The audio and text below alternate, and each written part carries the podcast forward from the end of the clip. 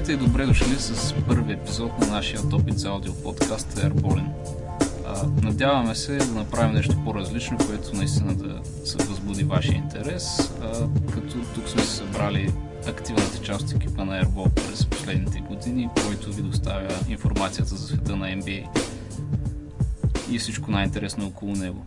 Днес ще поговорим за най-актуалните теми, които са в залеза на сезона, така да се каже, като това включва, разбира се, битката за плейофни места и какви серии може да участват, какви серии изблъсъци може да очакваме в първия кръг на плейофите, а, последните мигове на Коби Брайант в лигата, случващото се в Филаделфия и разбира се най-актуалната тема отборът на Golden State, който въпреки малкото трудности през последните седмици се намира на една победа разстояние от това да, да заеме своето място в историята.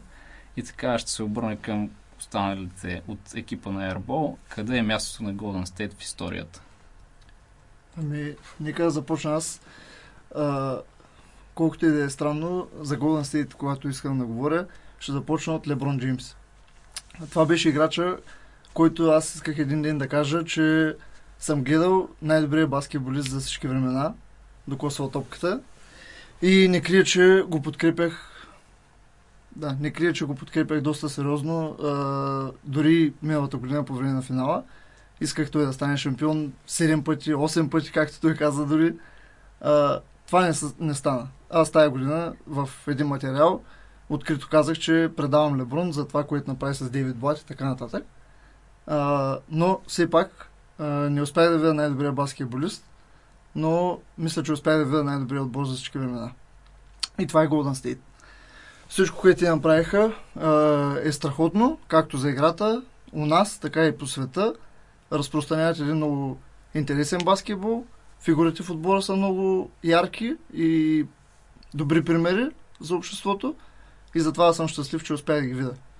А, все пак нашия самишленик Дидо беше в студиото на Дима по време на един от най-неуспешните им матчове за сезона. Както и той може да разкаже най-вероятно. Значи, Ники, ти си успял да видиш е, най-добри отбор в историята, обаче е, си мисля, че зрителите на Диема не успяха да го видят. А, или поне такава беше идеята с а, Лъчо. Между другото, това е един страхотен човек. Искам да му благодаря за всичко, което е направил. А, с Лъчо се бяхме наговорили преди студиото, преди да влезем, по някакъв начин да възхвалим малко повече този отбор на Golden State Warriors, защото те наистина до момента а, се представяха по един извънземен начин. И а, в този си опит да пресъздадем емоцията, която е обзела а, отвъд океана, а, в този си опит малко се увлякохме и наистина, като че ли не се получи точно а, правилния коментар на срещата, защото Warriors изиграха, може би, най-слабия си матч в последните три години.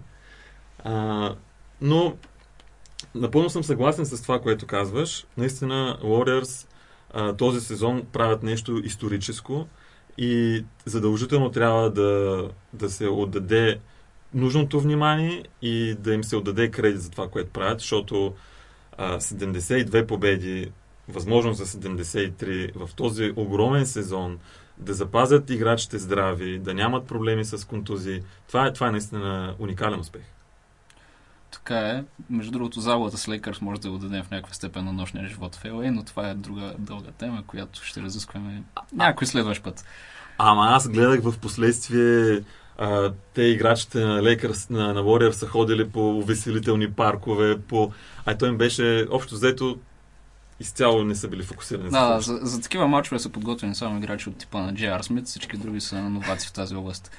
Това е абсолютен факт. Да. Факт е, че нали, Warriors правят феноменален сезон, каквото и да се каже ще е малко, обаче хора, особено от по-старите поколения, скъсаха се да се изказват. Нашия отбор щеше да бие Golden State, нашия отбор щеше да бие Golden State и вечният въпрос, тъй като Warriors се заедат не само с историята, но и с феноменалния отбор на Чикаго от 96 е, който се поставя този хипотетичен матч. Булс от 96-та или Warriors от 2016 биха наделяли в една серия между двата отбора. Да, мога да започна.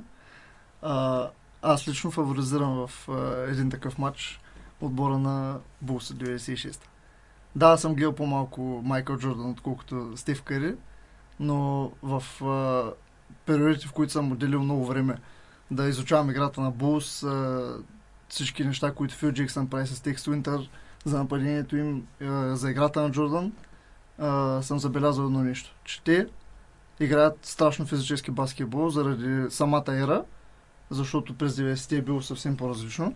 И м- мисля, нещо в мен винаги е наделява, че физиката на Скоти Пипън и на Джордан и на Денис Родман би наделяла над Стив Кари и Клей Томсън.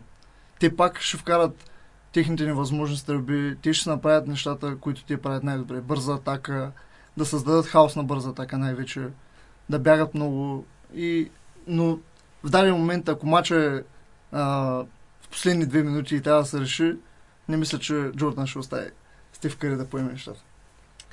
А моята позиция в този а, дебат първо трябва да се изясни дали говорим за един матч или за серия. За серия. Ако говорим за серия, може би предимството отива в полза на най-великия играч, който е стъпвал на паркета някога.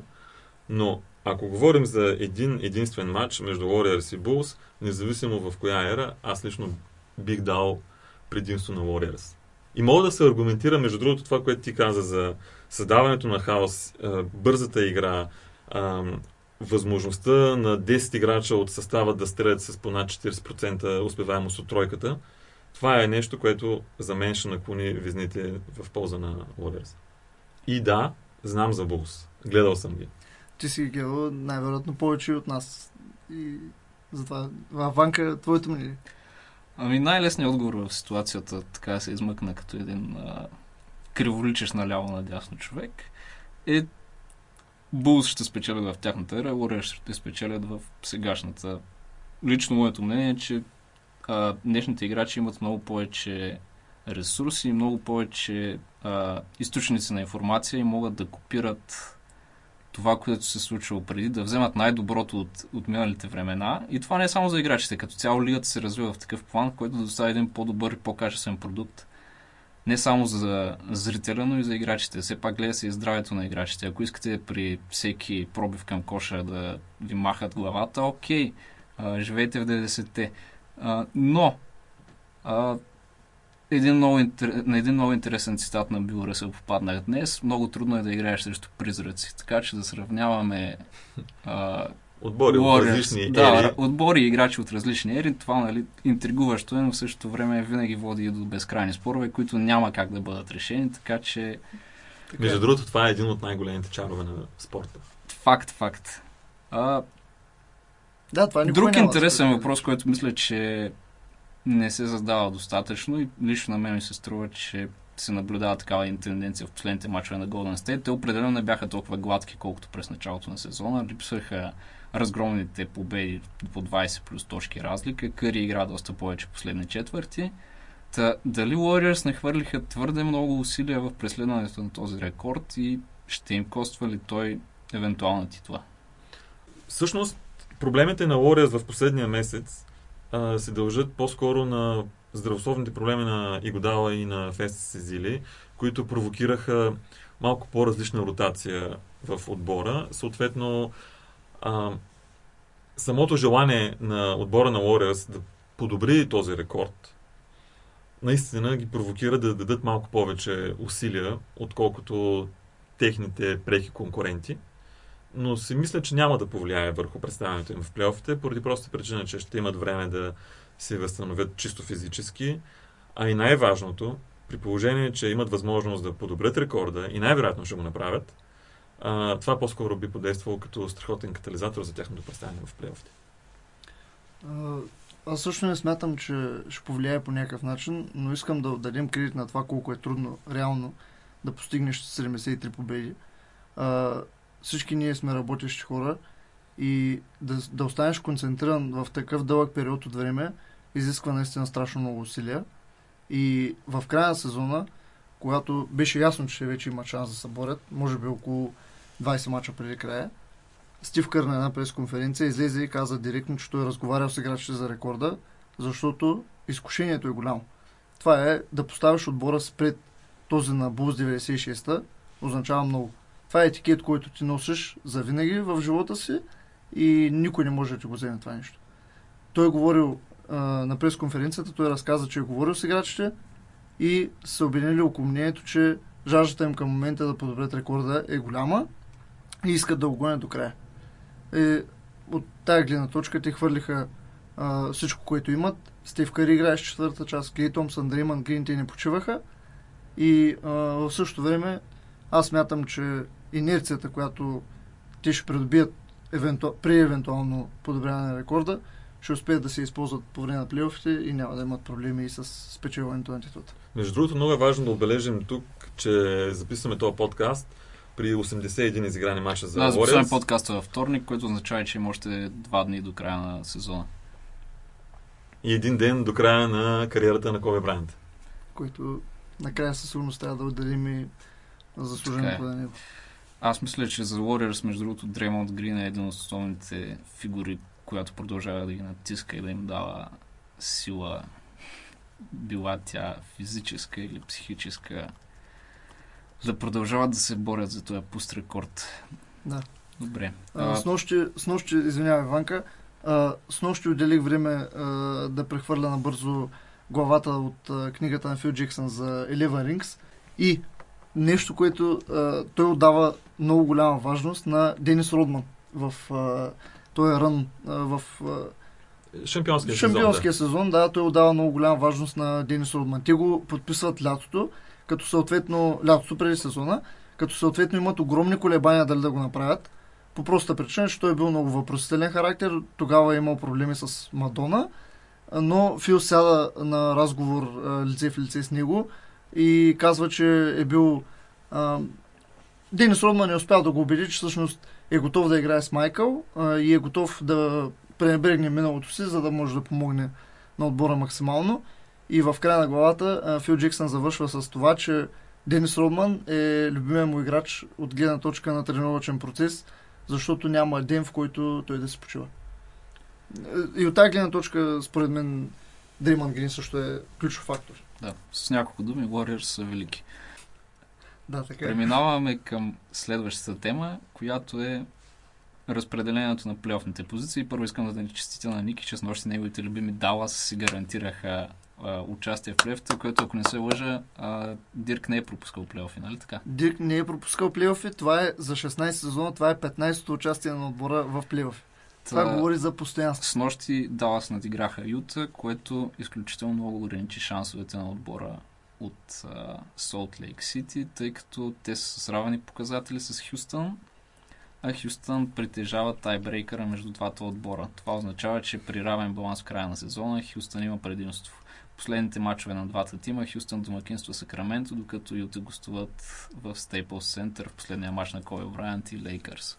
Между другото, не знам дали сте запознати с а, това, нашата аудитория, какви отбори, а, на какви отбори Ние ще си кажем. Но аз в момента се сещам за един много, много, много сериозен фен на Юта Джаз, който не съм сигурен дали ще успее да преживее а, не класирането на Те Джазмените. трябва да са виновни в някаква степен, тъй като загубата от Клипърс преди няколко дни дошла след продължение срещу втория отбор. Просто е... Имаше, имаха и много близък матч с Пърс, който също загубиха. В крайна сметка Юта не могат да обвиняват никой. Аз искам те да участват в плейофите също както Далас.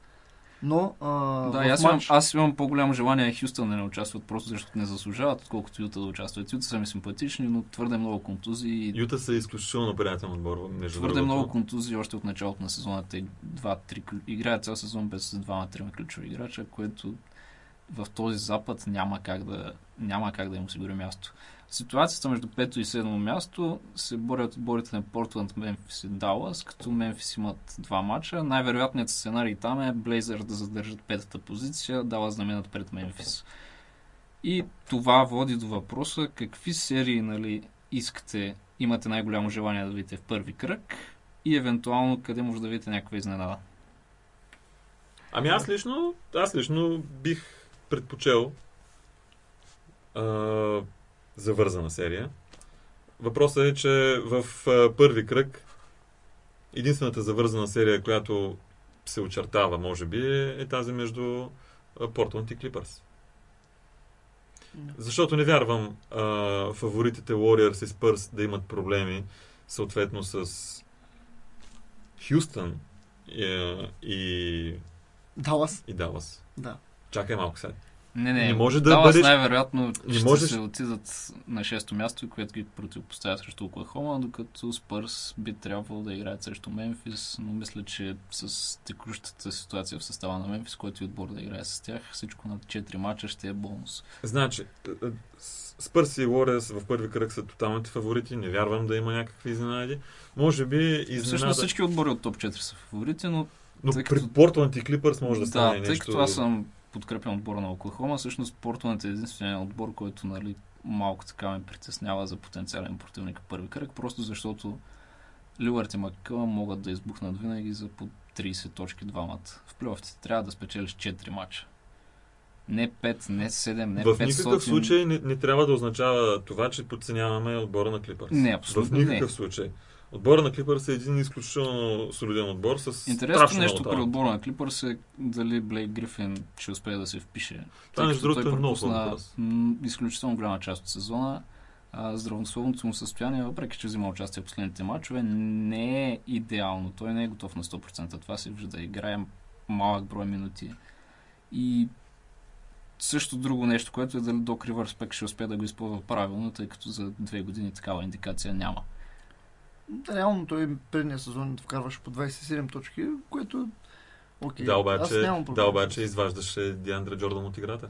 Защо преподписаха Деандре Джордан е въпрос. Тогава. Ми чакай да звъна на Док. Като, като фен на Далас, логичен въпрос. Чакай да звъна на Док. Като фен на Далас, аз а, съм обявил позицията си за Деандре Джордан, че аз не искам, Софт. не искам никога моят отбор да има нещо общо с него. Втори път. А, коя серия най-много исках? Това беше Golden State. А, Далас имаха да се отмъщават. А, Клипърс Далас имаш предвид. Не, исках, State Dallas. исках най-много. Това е, говоря в минало време, защото това Аха. можеше да се случи. За да отмъстим за 2008 година, 2007, ако трябва сме точни. Това няма да се случи най-вероятно. Трябваше само да Къде? да. Къде ще има най-голяма изненада? В серията на Далас. Няма. Без А, значение с кое. Без значение с кое. Да, ако ще и с... А, за всеки отбор сме подготвили различни оръжия и те са наречени Рик Карлайл и Дирк Новицки. Ситуацията на Запад, мисля, че всички сме съгласни. Ще е изненада, ако някой от топ 4 отборите не продължи напред. Със Няма, приемам мълчанието за знак на съгласие. Като тук, като, тук, като тук единствената нали, Портланд. удивителна, където слагаме е Портланд. Да, Портланд. би могло да се случи нещо. Преминаваме към източната конференция. Там 7-8 място Индиана и Детройт също са с равни показатели. Двата отбора са си осигурили място в плейофите, но а, Индиана а, през редовния сезон печелят серията срещу Пистън с 3 на 1 и оставащите мачове на двата отбора определено са в полза на а, тимът от Индиана, така че е малко вероятно там да ста- настанат промени, което означава, че Кливланд и Детройт и Торонто и Индиана биха били потенциални сблъсъци в първи кръг. По-интересна е ситуацията между трето и шесто място, която при специфично развитие на обстоятелствата може да доведе дори до а, такъв случай, в който и четирите отбора да завършат с абсолютно еднакъв рекорд. Но от тези четири отбора Атланта, Майами, Бостън, Шарлот каква серия ви би била интересна първо в а, първи кръг и второ от тези отбори, кое мислите, че може да достигне примерно до финал на източната конференция? Аз а, мога да започна с... а, Аз лично искам да гледам Бостън в независимо коя серия попаднат. Изключително голям фен съм на брат Стивенс и на Дани Инч като управление на отбора през годините. А, брат Стивенс, а, макар и на крихка възраст за треньор в NBA и без никакъв опит, а, доказва, че а, с позитивно отношение, с а, наистина много мисъл в това, което прави, а, може да докара отбора до четвърто място в една много, много силна източна конференция през този сезон. В а, сравнение с предни години, В сравнение с предни години, да. разликата е огромна. И а, те успяват да маневрират с отбор, който е доста нестандартен. А, и според мен имат сили да стигнат до финална конференция, като единственото им слабо място е, тези че... отбори на теб най-ти е интересен Бостон. Да, със сигурност. И единственото им слабо място е, че а, това цял сезон се говореше, нямат to изявен guy. нямат Нямат да, звезда, която М. да поеме звезда, отговорността Лидера, в лидера решаващите се моменти. казва брат Стивенс в този отбор. да, Дидо, 8 минути. На теб кой ти е каза. най-интересен? Аз подозирам, че е Майами. Майами. Майами. Между другото, преди около месец много исках да гледам серия между Кливънд и Детройт, като може би давах доста кредит на Детройт с а, презумцията, че Стен Ван Гънди е един от най-добрите треньори в лигата и знае какво да прави в плейофи, разполага с много интересни играчи в състава си и си мислех, че можем да стигнем до апсет. Само, че в Кливънд има един човек, дето се казва Леброн Джеймс, който последния месец просто а, играе страхотно, а, засили страшно много играта си и не вярвам да има някаква изненада тук. Същото се отнася и за Торонто. А, Кливънд и Торонто са ми фаворити в а, първи кръг, разбира се. Като най-интересният отбор наистина ще бъде Майами. Няма да крия, че а, много ми допадна това, което направи Пат Райли след а, заминаването на Леброн Джеймс. То отбор имаше потенциал да се разпадне, както обикновено се случва с шампионските отбори, които поради една или друга причина биват напуснати от звезда или нещо подобно. Пат Райли задържа този отбор, а, както той се изрази в едно интервю, просто го пренастрои и в момента Майами разполага със страхотен състав, който е доста боеспособен и си мисля, че е а, легитимен кандидат за... Когато, когато имаш Райли. Да. когато, когато имаш Пат Райли зад себе си, това ти позволява да подпишеш с играчи като Хасан Уайтсайд и Джо Джонсън за символични суми, така да се каже. Е, той случай с Хасан Уайтсайд. С случая с Е него малко да е малко по-различен. по- по-особен, но няма да отделяме вр- време за него. Между Неговата другото, история случай е- с Джо Джонсън също е малко по-особен. Защото той човека се напечата милионите в един друг град. Да. А, между другото, този друг град, не знам дали за, за, за един и същи град говорим, но на мен Атланта са ми доста интересни. Причината за това е, че те от, мисля, че ако не се лъжа, януари месец насам са с най-добрата защита в цялата лига. Имат Освен. стил на игра, който се приближава в някаква степен до този на някаква средна комбинация, може би, между Сан Антонио и Голден Стейт, тъй като Сан Антонио този сезон нямат нищо общо с отбора, който спечели титлата, примерно, преди две години. И дори си мисля дали този отбор на Атланта не е по-добър от този, който миналата година спечели 60 мача. Пол Милсап за мен е твърд фаворит да е в All-NBA отбор и то доста напред. Един от най-недооценяваните играчи в лигата, който е много, много, много ценен. Да. Аз страшно много симпатизирам на Милсап. Страшно много. Аз, честно казвам, не вярвам на Атланта. От миналия сезон м- отбора не ми вдъхва доверие, особено в плейофни серии. И не смятам, че... Те нямаха Леброн- шанс срещу Дела Ведова. Той ги изпотроши половината. Така е, това е факт, че във втория матч искаше да убие поне един човек на терена и успя. Той не е мръсен играч, той просто се раздава много. Да. А, Но той няма, няма как такъв играч да оцелее в лигата, ника хората да го разберат. Той няма с какви други качества да... и все пак, когато е на терена Бъде- вместо Кайри Ирвинг, състава на Кливънд, статистиките сочат, че играе по-добре. Което ще бъде доста любопитно да видим дали Тайрон ще си позволи Да, да... плейофите също така има доста треньорски позиции, които плейофите ще са решаващи за тяхното бъдеще и как дали ще имат спокойно лято или ще трябва да подписват споразумения, неустойки и така нататък. Преминаваме към следващата тема, която за мен е малко болна. Това, което се случи в Филаделфия, а именно отборът наскоро реши да се раздели, или по-скоро не отборът реши да се раздели, а техният генерален менеджер Сам Хинки, така да се каже, изяви желанието си да напусне организацията. Сиксърс през последните три сезона еднолично са на дъното на класирането през всеки един от тях в NBA.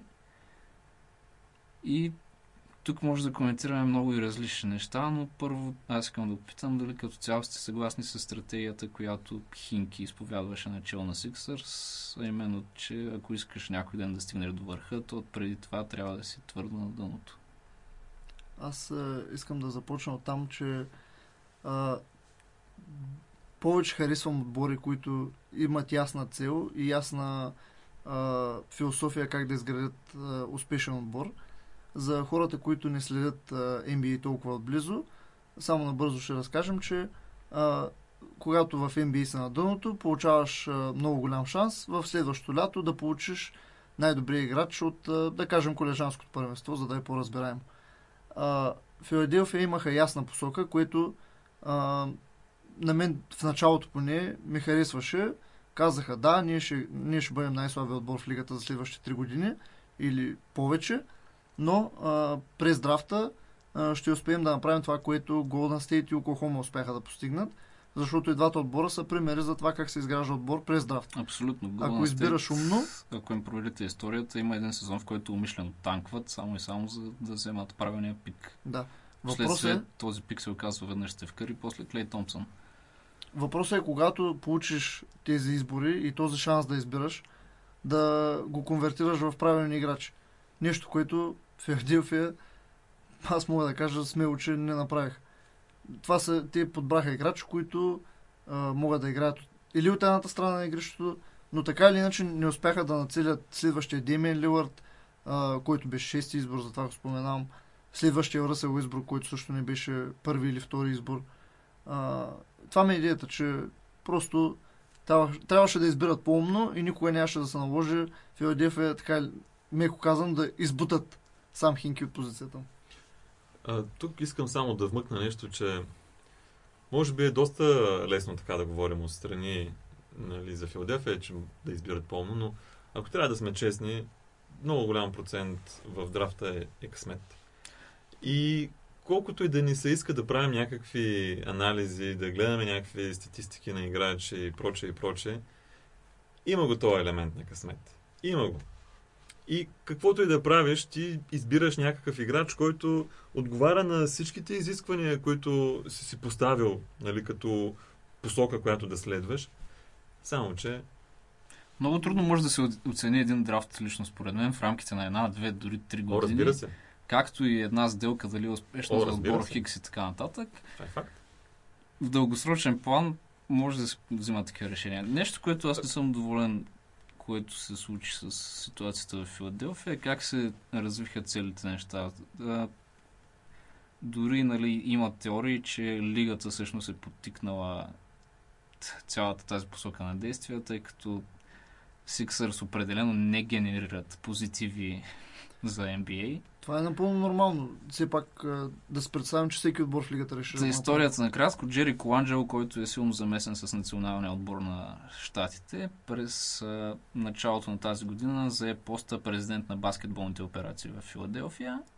Преди няколко дни от Сиксърс са казали на сам Хинки, че искат да сложат още един човек, който да има същата отговорност както и него и в случая Хинки е избрал да напусне, което направи в едно писмо с 13 страници.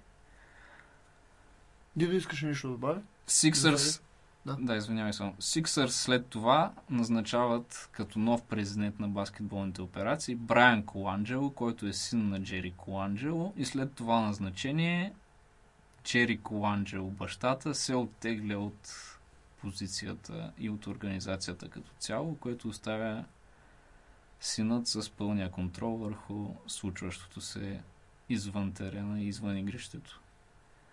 Справедливо ли, спор... Справедливо ли е според вас това към Хинки? И ако сега така Сиксърс изведнъж тръгнат нагоре, спечелят драфта, вземат свободни агенти лятото, кой ще получи кредита за всичко това? А, първо, като, ка- по начина по който го каза, никак не звучи справедливо. А, или поне като се има предвид в коя държава се развиват нещата, а, какъв е, какви са основните цели, а именно генериране на профит и прочее и прочее. А, има резон да развием някакви конспиративни теории, че лигата е подтикнала Хинки да напусне или Филаделфия да махнат Хинки, защото наистина Филаделфия от няколко години насам не генерира никакъв а, интерес. Това е най-важното. Интерес не генерира. А, това, което искам аз само да вмъкна е, че по повод на това, което преди малко Ники каза, нали, и неговите конкретни упреки, упреци към а, ръководството на Филаделфия, че е можело да действат по-умно. Може би а, в, в случая да не е ставало въпрос да действат по-умно при избора си на драфт, ами може би да разменят пикове за готови играчи. Но наистина те избраха тази посока, Хинки избра тази посока, да изгради отбор само с драфт пикове. Това е така за готови играчи, но тези готови играчи ще закарат до едно ниво на Точно средата това. на таблица, Точно е... това. А Хинки е бил там. Хинки е Абсолютно, бил да. там и искал да избяга от тази ситуация. Защото какъв е смисъла да поддържаш един средняк, Най-големият е- кошмар за отбор в NBA е да се намира в средата на класирането. да се нараба на 8 или 9 място, какво правим? Това не е така. И Марк Стайн наскоро имаше а, много добър подкаст с Заково, в който той, той разказа какъв е смисъл на цялото нещо. На първо и най-важно, а, първо и най-важно, NBA е бизнес организация, която се интересува от приходи. И когато един отбор е на 8 място и изиграе първи кръг плейофи, това генерира страшно много приходи и задържа една фен база, която дава се отбор, който дълго време стоеше в средата. И в дадени моменти малко по-добър, малко по-слаб, изиграха два финала, спечелиха един, което е много важно. И оттам нататък продължават да поддържат средния статут, да играят плейофи всяка година константно, което а, първо създава положителен образ в Създава обществото. побеждаваща култура в Да, някаква и степен. играчите не свикват с това. Но това да е излизат във всеки матч. Това е един А, омагиосен кръг мен. искам само да ти поставя един много бърз аргумент. Далас не е пример в случая, защото Далас се намира в Тексас и Далас винаги ще бъде привлекателно Един място отбор, който според мен е за свободния гейм. Добър пример е Атланта. Атланта, Далас, са не, с... Далас, Хюстън и Сан Антонио не са честни примери. Атланта са с най-дългата серия поредни участия в плейофите на изток. Атланта ти виждаш ли като реален претендент в скоро време? И някога дали са били. Да. От... Аз не, аз От, казах, от, че не ги от харесвам. 2007 година насам. А, Никога не са били реален контендер за титлата. Но Това са е- с най-дългата плейофна серия на изток. Ето Това, а, това ако Примерно. питаме собственика, а, аз съм Да, сигурен, че другото е окей. интересното какви са, какви са изискванията на собствениците. Ако собствениците Да. казват искам да генерираш приходи, Точно. този подход е правилен. Ако собствениците казват искаме титла, Еми, този подход за случай- мен е в такъв няма случай, шанс за успех. Да, ето, значи в такъв случай ние току-що по някакъв начин И това е интересното. Интересното е, че това се случи с Хинки, тъй като, доколкото знам, собствениците там са големи фенове на аналитичните движения, големи фенове на а, този подход математически, така се каже, защото в този подход има много голяма математика. Целият подход на Хинки се базира на това да имаш колкото се може повече и повече и повече процентов шанс за пинг-понг топки. Искам само да обясня нещо на нашите слушатели а, за аналитичния метод на подбор. Дарио Мори беше казал нещо Това е джима на генералния менеджер на Хюстън, за да знаем. Да, да. Дарио Мори е ам, така основателя на тази идеология. Той беше казал така, ако в съвременния свят цифрите ни помагат да предсказваме времето и това дали да си вземем чадър или не, по същия начин цифрите биха могли да подскажат дали един играч ще се развие и ще стане добър или не. А, само последно искам да добавя по темата, че Орландо не са в много по-различна позиция от Филаделфия. Също са отбор, който а, ходеше по дъното за, след а, Дуайт Хавард за да могат да избират а, по-добре в драфта и да имат по-добри играчи. Но към тях, освен че избират млади играчи, към тях добавят ветерани, които да им покажат пътя в NBA. Защото а, да отидеш на 18 или 19 години в лига, в която ти ставаш милионер веднага, трябва някой да ти покаже правилната посока на развитие, а когато а, в случая на Филаделфия попадаш само на играчи, които идват и се тръгват, защото те са направили а, и дори този сезон са направили най-много трансфери в отбора си, играчи, които са играли за по 10 дни и са се тръгнали. Ти няма, няма от кой да извлечеш положителния пример и да разбереш как да станеш наистина шампионски отбор. Това е така, но цялата ситуация с Сиксър според мен е една тенденция, една такава история, която в някакъв етап се наслага от медията, като лично тук мога да изреждам половин част отбори, които са били абсолютно толкова трагични, колкото и Сиксърс през последните три сезона, но за тях нищо не се е чуло. Вземете един отбор на Лейкърс. Той последните три години, всяка година си подобрява най-лошия рекорд в историята на организацията, но за Лейкърс абсолютно нищо не се казва. Отбора на Сакраменто не участва в плейофите, откакто свят светува и няма аспекти да там нещата и обстановката да се подобри като цяло. Отбора на Орландо, който собствениците му също в момента дават мило и драго да видят плейофи. Почна добре този сезон и се срина по средата на сезона и също е с много неясно бъдеще. Между другото, Сакраменто са толкова отчаяни в момента. Влади Дилец е толкова зле милия. А, миналата нощ имах възможността да ги гледам и бяха подготвили едни абсурдни програми в а, залата по време това на беше паузите. последния матч в залата. В залата, да, и бяха поканили ветераните от ония финал през 2002 година в Западната конференция да вдъхнат малко на надежда на феновете.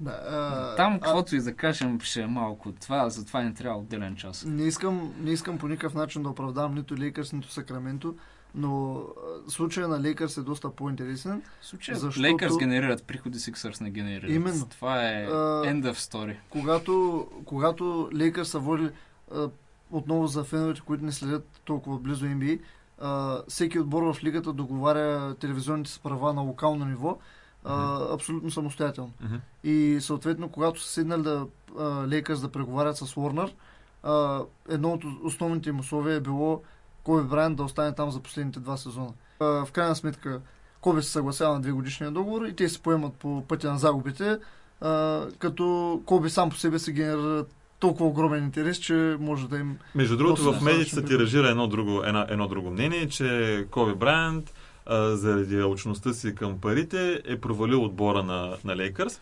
Ето, сега всъщност той е бил принуден да подпише този договор, заради големия да го договор вярвам, с Уорнер. Тъй като той има толкова рекламни договори с всякакви други марки, че парите едва ли са от първостепенно значение, но преди да скочим към темата за Коби, само последно нещо за Сиксърс, Джо Ембит, надявам се да го видим скоро здрав по трените на Той е много NBA. здрав. Да, със сигурност в Канзас се изигра. Имах възможност да го гледам в сезон в Канзас, единствения. И той изглеждаше изключително доминиращ. Стигаме и до последната, до последната тема, с която ще завършим и наистина искам да сте максимално кратки. А, последните мигове на Коби. Дори в една-две думички, ако може да кажете нещо за него.